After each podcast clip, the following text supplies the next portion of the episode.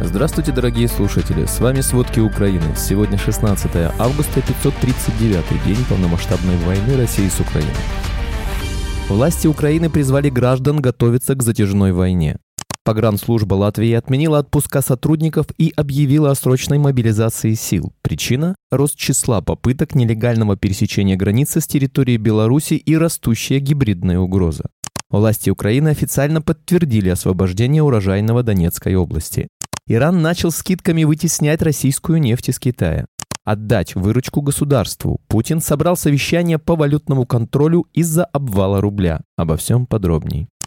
Украине нужно приготовиться к длительной и тяжелой войне с Россией, чтобы одержать в ней победу, заявила вице-премьер страны Ирина Верещук. По ее словам, борьба против российской агрессии займет больше времени, чем об этом говорилось ранее. Должны быть честными, в этой войне путь к победе будет долгим и трудным. Две-три недели до конца года, следующей весной, все это неправда, написала Верещук в своем телеграм-канале. Заявление украинского вице-премьера прозвучало на фоне медленно идущего контрнаступления ВСУ, которое началось 4 июня, но так и не принесло быстрых и эффективных результатов. В Киеве назвали причиной медленного продвижения недостаточную помощь Запада. Вместо стремительного прорыва ВСУ сосредоточились на истощении российского военного потенциала и разрушении путей снабжения войск. На фоне этого в НАТО заявили, что одним из способов закончить войну в Украине мог бы стать отказ Киева от части территории в обмен на вступление в альянс. Киев отказался обсуждать эту идею.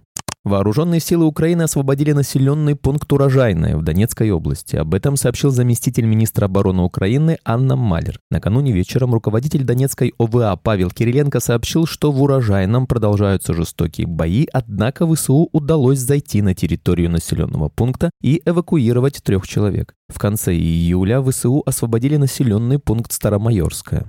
Сегодня, 16 августа, утром российские военные в очередной раз атаковали Херсон. Попали по учебному заведению и территории больницы. Об этом сообщил глава Херсонской областной военной администрации Александр Прокудин в Телеграм. Мужчина 55 лет проходил курс лечения ишемического инсульта. В результате обстрела у него травмирована грудная клетка. Кроме этого, в Зеленовке был атакован 45-летний мужчина, работавший в поле. Кроме этого, в полночь российская армия обстреляла Никольское. В собственном доме ранения средней степени тяжести получили супруги 60-летняя женщина и 63-летний мужчина.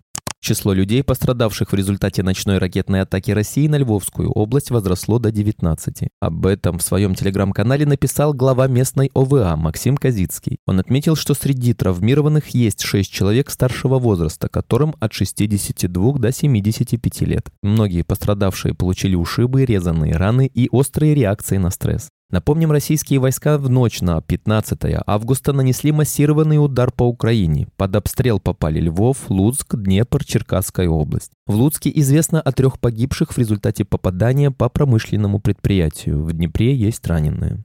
В Российской Федерации заявили, что беспилотники Украины этой ночью атаковали Калужскую область. Об этом сообщил губернатор Владислав Шапшам. По его словам, в области работала противовоздушная оборона, которая ликвидировала все беспилотники. Разрушений и жертв в результате атаки нет. Российская Минобороны традиционно обвинила в нападении Украину и уточнила, что попытка атаки на объекты в Калужской области произошла около 5 утра 16 августа. Напомним, в понедельник вечером 14 августа в российской Махачкале раздался мощный взрыв. После него начался пожар на заправке. Число жертв к утру вторника превысило 30. Также известно было о более чем 100 пострадавших. Секретарь СНБО Украины Алексей Данилов заявил, что взрыв организовали власти России. Также сообщалось, что в российском Белгороде произошел мощный взрыв вечером 13 августа. В результате инцидента была повреждена многоэтажка. Российские силы в ночь на 16 августа дважды атаковали Одесскую область ударными беспилотниками. Как сообщили в воздушных силах ВСУ, пуски шахедов осуществлялись в несколько волн с юго-восточного направления. Удалось уничтожить 13 дронов в пределах Одесской и Николаевской областей. Некоторые шахеды все же достигли своих целей, удар пришелся на портовую и зерновую инфраструктуру на юге Одесской области. В результате попаданий по одному из портов Дуная пострадали складские помещения и зернохранилища. Возникшие пожары оперативно ликвидированы сотрудниками ГСЧС.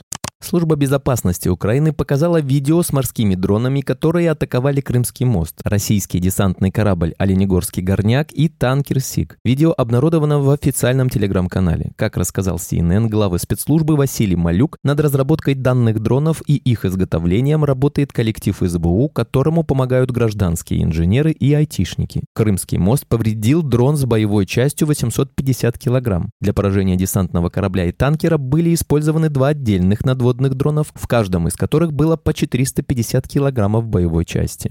США ведут переговоры с Турцией, Украиной и ее странами-соседями об использовании альтернативных маршрутов для экспорта украинского зерна. Об этом пишет Wall Street Journal со ссылкой на американских чиновников. План, который поддерживают США, предусматривает налаживание дополнительного пути экспорта 4 миллионов тонн украинского зерна в месяц через Дунай к октябрю. Россия приступила к использованию беспилотных летательных аппаратов одностороннего действия собственного производства. Дроны созданы на иранских разработках «Шахет». Об этом сообщает британская разведка. Как утверждают разведчики, российские силы импортируют системы иранского производства с сентября прошлого года. Местное производство, вероятно, позволит России наладить более надежные поставки дронов. Чехия заморозила подсанкционных активов россиян на сумму свыше 347 миллиона евро. Чешские правоохранительные органы проводят активную работу по мониторингу информации о гражданах России, подпадающих под санкции. Напомним, что Украина готовит механизм, чтобы конфисковать 500 миллиардов долларов замороженных активов России.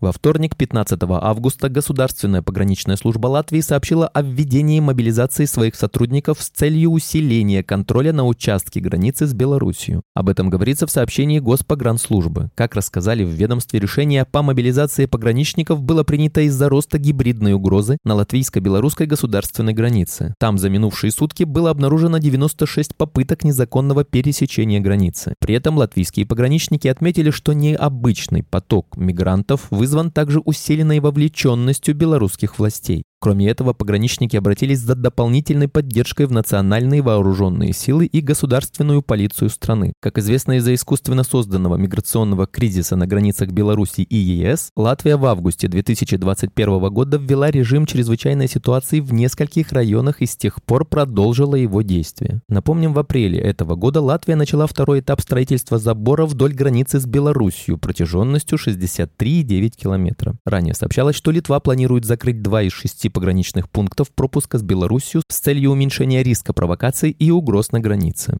Китай резко нарастил закупки нефти в Иране, заменяя баррели из России, которые становятся все дороже и превышают установленный Западом потолок цен. В августе КНР импортирует из Ирана полтора миллиона баррелей в сутки, рекордный объем как минимум за последние 10 лет, сообщает Bloomberg. Иранская нефть, по их словам, предлагается со скидкой 10 долларов за баррель и стоит значительно дешевле российской. Уменьшить дисконты на российскую нефть еще в декабре прошлого года потребовал президент России Владимир Путин.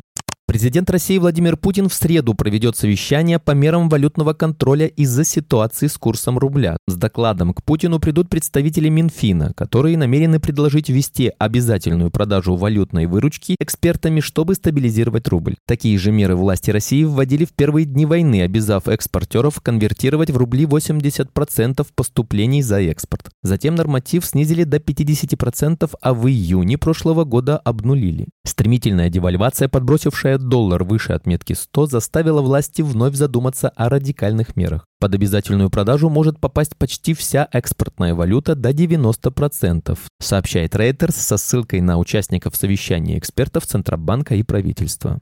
Современная Европа не может быть привлекательной для здорового человека, заявил директор службы внешней разведки Сергей Нарышкин на Московской конференции по международной безопасности. Нарышкин предостерег россиян от поездок в европейские страны, поскольку, по его мнению, там им грозит опасность. Человек создан по образу и подобию Божьему, а западники стремятся подменить его всевозможными трансгендерами и биомеханоидами, отметил Нарышкин. Примечательно, что члены его семьи предпочитают отдыхать именно в Европе. В апреле этого года его жену Татьяну Нарышкину заметили в Париже. Супругу главного российского разведчика сфотографировали в автомобиле Mercedes S-класса стоимостью 100 тысяч долларов, принадлежащего посольству России. Спасибо, это были все главные новости о войне России с Украиной к этому часу. Помните, правда существует, а мы стараемся сделать ее доступной. Если вам нравится то, что мы делаем, пожалуйста, поделитесь этим подкастом с друзьями в России. Также, если вы хотели бы помочь нам делать материалы еще более качественными, пожалуйста, оставляйте фидбэк. Это очень важно для нас и для распространения правдивой информации.